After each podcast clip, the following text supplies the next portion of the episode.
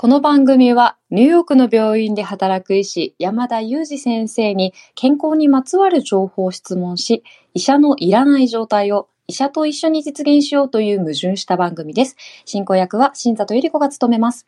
聞きたいテーマや質問、感想は、 Voicy コメント欄か X までお寄せください。山田先生、本日もよろしくお願いいたしますお願。いします。いやー、もう一週間ぶりの収録なんですけれども、お伝えしたいことやニュースたくさんあるんですけれども、今日はいただいたトピックからお話を伺っていきたいと思います。そうですね。はい。今日はですね、捨て時が見分けたいというテーマをいただいておりますので、山田先生、お洋服やカバン、いつになったら捨てていますか？タンスの奥に眠った思い出の品物とか、えーもらったものってどうやってか管理していますか？とか、ずるずると続いた人間関係やこだわり、えーそのあたりをやめるにはというような内容について、えーお話を伺っていきたいと思います。よろしくお願いします。なんかちょっとあれですね。うんあの、すごい軽いタッチの話題かなと思ったら最後めちゃくちゃ重くなって 人間関係まで捨てちゃうのみたいな話になりましたね。でも先生、最近あの、人間関係を断捨離するなんて、ね、言い方をされたりもしますし、ちょっとまあ、あの、はや、流行っている概念というんでしょうね。人間関係もそう、整理整頓するって、よく語られるようになってきたと思いますよ。そうなんですか？はーい。日本のき、まあ、記事とか話の中でもちょっと出たりしますね。へえ。それは、その恋愛とか関係なくってことですよね。そうですね。例えばすごく日本独特かもしれないんですけれども、LINE グループとか LINE ってたくさんグループを作ることができたりするんですけれども、まあ、それを整理整頓して断捨離するとか、連絡取っていない、一定期間連絡を取ってなかったりとか、反応し合ていない SNS 上のアカウント同士の関係をこう断捨離する、こう、ブロックしたり、消したりっていうことが結構、こう、普通に皆さんやられてるような印象を持っています。そうなんですね。寂しい話ですけど、LINE グループとかほとんど入ってないというか、入れてもらってないのかもわかんないですけど、入れてもらえてないので、断捨離する悩みはなかったですね。その前に悩まなきゃいけなかったのかもしれないですけど、そこに悩んだこともなかったんで、かえって幸せだったかもしれないですね。そうですね。山田先生は LINE グループが あんまり参加されてないってことですね。そうですね。捨てるほど拾ったものがないのかもしれないですね。なるほど。先生、こう人間関係で、ちょっとこの人合わなくなったな、みたいな方とは、昔お話伺ってたように、なんか自然にこう離れていくみたいなイメージですか？そうじゃないですかね。あえて自分から整理したみたいなのことはもちろんこう恋愛みたいな話はまた別でしょうけれど、いわゆる友人関係であれば、なんかその整理整頓みたいなことってないですけどね。まあ、例えば私 X もやっていますし、なんかこう、それこそ一時期はすごく数えきれないほどの誹謗中傷みたいなのもいただきましたけれど、基本的にブロックとかしたことないですし、あのなんかそういう整理とか別に知ってもないですけどね。そうなんです。皆さん、山田先生、あの、驚くべきことにブロックとかあまりされないんですよね。そうですね。したことないと思いますね。まあもちろんなんか、なんですかね。なんかコメントを、こう、うん、見ることもあんまりないんですけど、あの、見たときになんか報告するとかっていうたときに、間違ってというか、操作の関係でブロックしちゃったみたいなことがあるかもしれないですけど、私のページライてブロックされていますって出る人ほとんどいないはずなんですけどね、そもそもやってないですし、それそれに時間を使うのがもったいないなと思ってやってもないんですけど、特別整理整頓したいとも思ったことがないんですけど、多分あれですね、やっぱりひ 捨てるほど拾ってないのかもしれないですね。いや、山田先生は手元のミスでしかね、ブロックっていう表示がされないかもしれないということと、あとすごくちょっとね、最初の冒頭に気になって、まあ、恋愛関係などは断捨離あるかもしれないですけどっていうコメントに関しては、ちょっとプレミアムの方で後で詳しく聞いてみたいと思いましたよ。あとは先生、じゃあ、物とかもね、あんまりだって買われませんからね、それこそ。そうですね。物少ないタイプなんで、あんまり捨てるほど物がないんですけれども、あの、まあ基本的に迷ったら捨てるっていうふうにはしていますし、あとは自分の中でこう締め切りっていうか消費期限みたいなのを作って食べ物と一緒ですよね。例えば、えー、その洋服3ヶ月ずっと着てなかったらとか、1シーズン1回も着なかったらもう捨てるとかですね。あとは、引っ越しのたびに引っ越すタイミングで、まあ大体物半分ぐらい捨てるので、まあもうニューヨークに来てから引っ越し何回ですかね。1、2、3回かな。4年間ぐらいで3回引っ越してるので、この3回の、3回目の引っ越しというか3件目ですかね。の時にもまた、こう、量が半分ぐらいになってるはずなので、物は少ないんじゃないかなと思いますけどね。なるほど。でも山田先生のお話だと、こう、真似をしたい行動基準になんか良さそうなポイントは私もお話を伺ってて3つあったと思いました。私の場合は迷ったら取っておくなんですけど、先生は迷ったら捨てるなんですね。そうですね。迷ったら捨てますね。うん、まあ、その環境問題とかそういうことを考えたら、すぐ捨てるっては良くないんでしょうけど、ただまあ、そもそも私買わないので、そんなにこう、捨てなきゃいけない量も多くないとは思うんですよね。そうですよね。えっと、あとは、この消費期限というか、例えばお洋服だったら3ヶ月使ってなかったら捨てるみたいなものをあらかじめ決めておくっていうのも良さそうかなと思いました。そうですね。これは比較的ワークしてる方法論かなと思いますね。あとはまあその引っ越しがね、何回もある方ばかりではないと思うんですけれども、その度に物を半分捨てるっていうのも いいですね。結構容赦なく捨てますからね。それも捨てちゃうのみたいなのも結構平気で捨てちゃいますね。なるほど。でも確かに住み替えとかのタイミングって、えいやと物をこう大幅に断捨離するチャンスかなと思いましたね。そうですね。特になんかこう、机の引き出しに入ってたものとか、そういうのって多分ほとんど引っ張り出してなかったりしたら全部捨ててますね。確かに。でもなんかあの、私実は去年、実家の移住に伴う住み替えの断捨離をかなり長い期間を、あの、手伝いをしてたんですけど、もうそういう時じゃないと、捨てられなかったような、このなんか鳥の剥製何みたいなのいっぱい出てきましたよね。あの、こう、食器とか、一瞬、一回だけしか使ってないんだろうな、みたいな、こう、旅館っぽい食器セットみたいなもの、全部家の前でフリーマーケットみたいにして、こう、自由に持ってってくださいっていうことで、やっと処分しました。あ、いいですね。そのリユースするっていうのはいいですし、私もですね、実際あの、毎回引っ越しのたびに一応ムービングアウトセールって言って、あの、ウェブペ、ウェブサイト上で引っ越すのでこれ全部持ってってくださいっていう感じで、ムービングアウトセールにしたりしてますけどね。なんかこう、アメリカとか海外ってそれが盛んなイメージあります？そうですね。はい。大体あの、アパートメントのそのビルビディング用のウェブサイトがあって、そこにこう住民専用のこうページがあるので、そこで皆さん物を売買してるんですけど、そこで大体引っ越される方はムービングアウトセールって書いて、写真と値段を書いて、それぞれ欲しい人が、あの、電話番号に連絡するみたいなやりとりは盛んですよね。なんかこう、住民限定っていいですよね。取りに行くのが遠いところにあっても、なんか、いつも、あ、欲しいなと思っても、ちょっと遠いと、こう、二の足を踏んでしまうので。そうですね。まあ特に結構大きなアパートメントだったりとか、あとは、まあ、出入りが激しかったりする、このニューヨーク、ニュージャージーエリアとかは、結構そういうのが馴染むんじゃないかなと思いますけどね。や、先生は、あの、かなり捨て時を見分けるのがお得意なんだろうなというふうに感じました。でも先生、捨て時を見分けるのが得意な人じゃないですけど、臓器一個ありますよね。いい流れですね。ちょっともう、新雑さんはどうですかって聞く前に、もうなんか美しく話を移行されたので、まあそのまま移りたいと思うんですけども、捨て時を見分ける臓器？見分けるのが上手な臓器のことを今日ちょっとテーマに話を伺っていきたいなと思ってるんですよ。何ですか？なんかこう、老廃物をよくね、捨ててらっしゃる臓器があるのかなって思ってるんですけど。へえ、そんな臓器があるんですか？山田先生、医者のいらないラジオでは約3回もカバーしたあの臓器、リスナーの皆様わかりますでしょうか、えー、正解、腎臓ですね。なるほど。教えていただいてありがとうございます。医者のいらないラジオになってきましたかね、先生ね。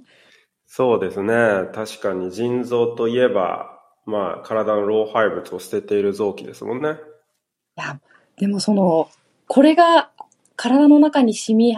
染み入ったぐらいになったのは、やっぱり医者のいらないラジオで3回ほどカバーしたからだなと思います。3回もしてたんですね。そうなんですよ。あの、例えば一番最初は、これは2022年なんですけれども、あなたは知っていますか？腎臓の ABC シリーズでカバーしたんです。なるほど、なるほど。それはやりましたね。はい。あとは人工透析と腎不全で腎臓の機能や基本のおさらいもして、それからまあ、あ、副腎についてをカバーしたから3回だと思ったのかな？で、副腎。なるほど、なるほど。3回シリーズでお届けしておりますが、でもまだ、まだまだまだまだ腎臓のことわからないです。はは、何かご質問があるんですか？そうなんです。あの、最近お届けしているここが知りたい健康診断シリーズの今日は腎機能についてお話を伺っていきたいなと思っております。はいはい。いろいろあるんですよね。あの、今までずっと健康診断シリーズ伺ってきて、ま、この用語の意味を知って、じゃあどういう病気のこスクリーニングに役立つかみたいなことを伺ってきたので、今日もそんな感じでお話聞いていきたいなと思っております。了解です。ちょっと今日も面白い単語がいっぱい出てきますが、まず、はいはい、腎機能4つほど私今年の健康診断で項目ありまして、4つもあるんですか ?4 つありました。あのー、まず尿素窒素ですね。尿素窒素ですか？尿素窒素、これなんだろうかなと、まずは。尿素ってなんかよく、は、肌のハンドクリームとかにも入っ入ってるイメージがあったんですけど、なんか調べるとどうも違うような意味合いで使われていて。はいはいはいはい。ちょっとあれですかね。うん、こう、アクセントが効いてましたね。おそらく、尿素窒素？別物じゃない別物じゃないっていう発、まあ、発音に正しい間違いとかないんでしょうけど、なんか、新座さんの尿素窒素っていうのはちょっとこう、ユニークな感じもしました。尿素窒素ですかね。尿素窒素、お山のように行くんですね。尿素窒素。お山のように行きそうですね。尿素窒素。あ、なんか私あの、尿素と窒素が別々なもの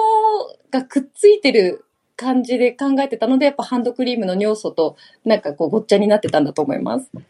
なるほど。はい。先生、これは一体どんなことを見れるものなんでしょうか、尿素窒素とは。そうですね。尿素窒素単独でものを見るっていうことはあんまりしないので、もう一つなかったですか？はい。次が、クレアチニンというものがありました。それです、それです。こっちの方が、こっちがメインですか？そうですね。まあそっちの方がメインかもしれないですし、まあ両方セットで見ますよね。なるほど。健康診断の解説いただくときは、これとこれセットだよとか、こっちの方が大事だよとか、あのいろいろ新しいあの発見があります。ちなみにで、先生、このクレアチニンを見ると、こう、ど、どこの異常というか、ど、どんなことがわかるんでしょうか？そうですね。その血液中の尿素窒素という、まあ、物質と、それからクレアチニンという物質は、いずれも体の中を流れるまさに老廃物を見ているんですけども、先ほど老廃物が、を捨てるのが腎臓だっていう話だったんですけど、まあ腎臓で捨てられる老廃物なんですよね。で、本来はその腎臓でろ過されて、おしっこの中に出ていくんですけれども、腎臓の機能が低下すると、そのろ過の機能が落ちてしまって、えー、結果として血液の中にそれらの物質が溜まるので、血液の値が高くなるということなんですよね。で、値が高くなったということは、すなわちおそらく腎臓の、まあ、ろ過の機能が悪くなっているんだろうということで、まあ、腎臓の機能が、まあ、低下するのをこう見る一つのマーカーといいますかね、あの目安になっているんですね。なんか値が高くなるのに機能が低下するってちょっとこう逆の動きをするので分かりにくいかもしれないんですけども、腎臓の機能が低下することで、ろ過されなくなって溜まるので高くなるという、まあ、反対の動きになるんですね。で、それぞれまあ尿素窒素っていうのは、まあ体の中のタンパク質が利用された後にできる老廃物でして、クレアチニンの方は筋肉に含まれているタンパク質の老廃物でして、まあいずれもタンパク質の老廃物であることに変わりはないんですけれども、今、冒頭の説明で、まあ、両者腎臓の機能が悪くなることで高くなるというお話はしたんですけれども、もちろんそれだけが原因とは言い切れないです。例えばなんですけれど、筋肉がもりもり、筋肉隆々の人をちょっと想像していただきたいんですけど、と、痩せ型で筋肉ほとんどないのかなみたいな痩せ型の人と比べると、筋肉の量全然違いますよね。違いますよね。アーノルド・シュワルツ・ネッカーさんと日本のなんか痩せ細った女優さんをこう隣に並べていただきたいんですね。筋肉量もなんか3倍か4倍あるんじゃないの？と思いますよね。そうすると筋肉に含まれているタンパク質クレアチンって言うんですけど、クレアチンの量ももう3倍ぐらいあるんじゃないかっていう話になるわけですよ。ですよね。そうすると、老廃物の量も多くなるわけですね。なので、実際のところ筋肉量に結構左右されるんですよね。だからなんですけど、実際ですね、クレアチニンの正常値っていうのは、男性と女性でちょっと異なっていて、女性の方が低く設定されているんですね。なぜなら、それは傾向として、まあ男性の方が女性よりも筋肉量が多いから。いうことになりますね。ただもちろん、例えば筋肉量の少ない男性もいるでしょうし、筋骨隆々とした女性もいるでしょうから、そういう場合には、この正常値当てはまんなくなってくる可能性があるということですね。なので、まあ、腎臓の値だけで全てが語れる値ではないと。で、これは、あの、尿素窒素も一緒ですね。タンパク質の老廃物だというお話をしましたけど、まあ、例えばなんですけど、そうですね、新雑さんが福井県に行って、カニをですね、もう20杯とか30杯食べてしまったと。この場合、まあ、カニなんでいいかもしれないですけど、まあ、そのタンパク質を取りまくったと。で、その後も食事が美味しすぎて、まあ、まだ福井も十分、あの、90とかに達してないので、もうなんか牛肉も豚肉も全部食べてやろうみたいな感じで食べまくったとしますよね。そうすると、タンパク質取りすぎるので、そのタンパク質の老廃物である尿素窒素が溜まって、まあ、腎臓は機能してるんですけど、BUN が、あ、BUN っていうのは尿素窒素なんですけど、尿素窒素が高くなるということが起こり得るんですよね。まあ、そんな感じでですね、尿素窒素クレアチニンは、その入る側の、その、なんていうんですかね、収入と、まあ、収支っていう言い方していいのかわかんないですけど、入る側と出る側の、まあ、両者の問題で上がることがあります。なるほど。理解できました。確かにあの、クレアチに男性と女性でこの基準値参考という値が若干女性の方が低めに設定されているのが見えます。でも先生、ちょっと私、あの、聞き捨てならなかったのが アーノルド・シュワルツネッカーさんと比較して、痩せ細った日本の女性、女優さんとか言ったのがすごく面白かったです。まあそうですよね。ちょっとイメージしやすいかなと思ったんですけど、まあ、これかなり差が出ますね。で、このことはですね、私が扱っている老年医学会で問題が出ることがあってですね、まあご高齢になると皆さん多かれ少なかれ筋肉量って減ってくるんですよね。そうすると、クレアチニンの値って作る方が減るんで、自然に減ってくるんですよね。で、どういう問題が起きるかっていうと、腎臓の機能が悪くなっても作る量が少ないんで、まあ見かけ上正常に見えちゃうということでですね、値は正常なんだけど、実際のところ腎臓の機能は低下しているっていうようなことが、あの、特に、えー、加齢とともに起こりやすくなるっていう問題があって、この検査もパーフェクトではないんですよね。ただまあ、最も一般的によく用いられる、まあ、腎機能検査は何ですかと言われたら、クレアチニンが最も代表例で、それとセットで尿素窒素が、あの、測られるというのが、まあ、一般的ですよね。ありがとうございます。そうか、腎機能の低下が見えるだけではなく、タンパク質も筋肉も関係あるから、老年になるといろんな、ちょっと見えにくくなったりとか、いいろいろ複合的に見なきゃいけない数字なんですね。そうですね。なので、ただ数字遊びで、この数字超えたからアウトとか、この数字超えてないからセーフみたいな話ではないんですね。もう一つ言いたいのは、まあ、これって量の話だけですよね。老廃物どのぐらい捨ててるのみたいな量の話だけなんですけど、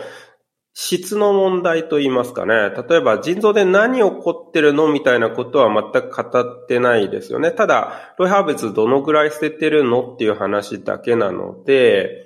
なので実際この血液検査で、じゃあ腎臓で何が起こってるんですか？と聞かれてもわかんないです。ただその老廃物を捨てる機能が衰えていそうですねっていうことしか言えないんですね。じゃあ実際に何で起こってるのはこれでは全く話ができないので、質的な検査が必要になる。何が起こってるかを質的に見る検査が必要になりまして、その一つがまあ、過去に触れさせていただいた尿検査ですね。実際に腎臓から生み出されたものが尿ですよね。でこの尿の中身を見ることによって、腎臓で何が起こっているかを類推できるということで、この尿検査はですね、どちらかといえば、腎臓のま質的な検査とでも言いましょうかね。腎臓で何が起こっているかを類推するための検査で、このクレアチニンに関してはですね、腎臓で何が起こっているかは言えないというところに注意が必要ですよね。ありがとうございます。ますます本当に深く読めるなぁと思って見ております。この健康診断腎機能の一覧。そして先生、まだあと2つ項目があるので、続いて解説いただいてもよろしいですか？はい。なんか、こんなベンチャー企業、IT 企業ありそうみたいなアルファベット4文字の、あの、項目があったんです。はい。小文字の E に大文字の GFR というこの値は一体何なのかなと思っているんですけれども、これ何なんでしょう？何なんですかね？何だと思いますか？ちょっと予想してみてください。いやー、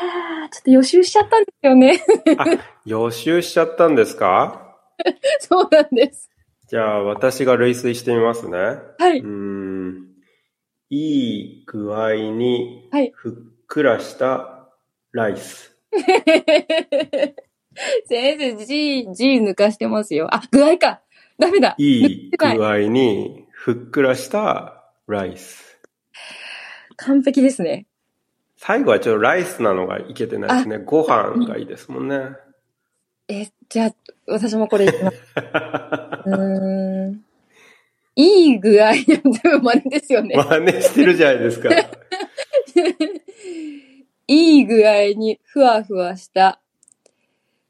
ろ、ろ、難しいですね。ろ、ふわふわしたろ、ろで始まるものなんて、この世にないじゃないですか。どうしよう。確かにもっとちょっとリンゴとか逃げとけばよかったですけどね。でも、ふわふわしたリンゴって何ですか？あ、いい具合にふわふわしたリンゴのパイ。どうですか？ちょっと、それ P も欲しいんで、ちょっと EGFRP ですよね。そうですね。そうですね。先生、あの、リスナーの皆さんが間違えて覚えちゃうかもしれないですね。こっちの会話が印象的すぎて。確かに、ちょっとこれ忘れてください。忘れてください。でも、これあれですよね。GFR の方がちょっと難しめのなんか医学的な言葉のことなんですよね。そうですね。これを、これが何の略語かは正直全く覚えなくていいと思いますので、そのことについては忘れていただいていいんですけど、この E が estimated っていう言葉で、まあ、推測されたっていう意味の、あの、まあ、動詞の受動体と言えばいいんですか？ですよね。estimated。estimate っていうのが、まあ、推測するみたいな意味の動詞ですよね。でここがちょっと鍵で、E の GFR なんですよね。で、この GFR っていうのは、実際にこう腎臓の網目で老廃物を、まあ、ろ過する、まあ、率のことを言ってるんですね。老廃物をろ過する割合のことを言っているんですね。で、それを、実際にそれをろ過する割合を測る方法論っていうのはあるんですけれども、これはですね、非常にこう大変なまあ、まあ、それなりに手の込んだ検査が必要になるので、その実際のろ過量率ではなくて、それをですね、血液検査の値から推測することができるんですね。この血液検査の値から推測した腎臓のフィルターのろ過の割合を EGFR と呼んでいまして、実際のところ、これはですね、まあ、いろんな計算式があるんですけれども、例えば年齢ですとか、あの、体格みたいな値ですね。体重とか身長とか。そういうようなものの値と、先ほど取り扱ったクレアチニンの値から計算して推測することができるんですね。なので、血液検査でクレアチニンを測定すると、ほぼ自動でですね、この EGFR を一緒に出してくれます。で、クレアチニンだけでは先ほど言ったように筋肉量などで左右されたり、年齢によって左右されたりするので、この年齢や筋肉量の調整をかけた推測式を使うことでですね、まあ、より正確に近い、えー、腎臓のろ過量を、まあ、推定値として出すことができまして、これがですね、例えば60とか80とか、まあ、大体100点満点のうち何点ぐらいなのかなっていうことが、これで、まあ、算出することができまして、まあ、大体100に近いっていうのが、まあ、その若い頃の値なんですよね。で、まあ、例えばこれがですね、60を下回ってくる、なんていうようなことになると、まあ、おそらく腎臓のろ過の割合に何らかの問題がありそうだということになってきます。まあ、これもですね、一概には言えないんですよ。これもあくまで推定値ですし、いろんなもので左右されるので、特に高齢者の場合には、この値だけでもなかなかものが言いにくくなるんですけれども、一般的にはこの値を使ってですね、あの、大体、まあ、この数字、例えば100%中の60を下回ってくると、あ、まあ、これは、ろ過に問題があって、腎臓に、あの、もの、ろ過、ろ過の機能に問題があるので、腎臓の病気がありますというふうに、まあ、あの、この値を使っていくんですよね。ありがとうございます。ちなみに先生、例えばこの基準値が60を下回る方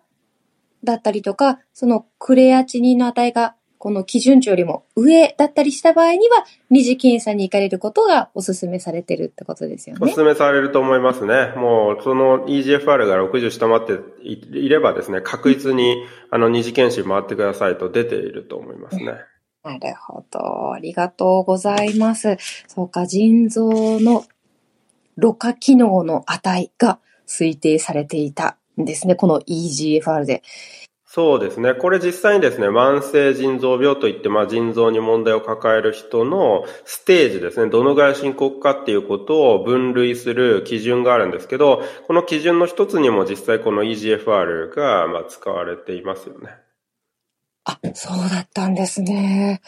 かなりでも大切な、あの、項目が並んでいるような気がしました。先生、最後は、あの、耳馴染みのある言葉が出てきたんです。えー、尿酸です。四つ目。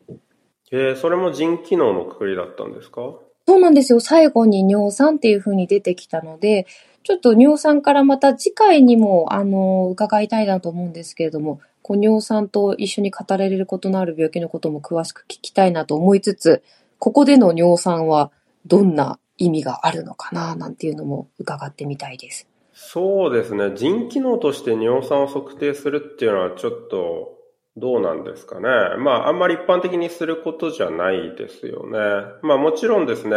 あの、尿、腎の機能が悪くなれば、尿酸を捨てる力も、あの、弱まりますので、尿酸は上がる傾向になるんですけれども、ただ、腎機能を測る上で尿酸を測定するっていうことは通常しないですよね。なので、まあ、基本的には、その尿酸を測るっていうことは、またちょっと別個に考えていただいていいのかなと思いますし、それはまた次回の、あの、放送で、えー、痛風を扱うという噂ですので、その痛風の回で確認をしていただければいいのかなと思いました。ありがとうございます。そうなんです。ちょっと次回予告になってしまうんですけれどもね、あの次回痛風をカバーしようかなと思っておりますので、あの、プリン体ね、可愛い名前なんだけどなんだろうなと思ってらっしゃる方とかいらっしゃいましたら、ぜひ聞いてみてください。今日はあの、健康診断の腎機能の項目、尿素窒素、クレアチニン、EGFR について先生に解説いただきまして、あとは、あの、捨て時 ですよね。老廃物の捨て時などについても、あの先生とお話しさせていただきました。山田先生ありがとうございました。ありがとうございました。というわけで、今日は健康診断シリーズ腎機能でお届けしました。Thank you so much for listening. See you next time.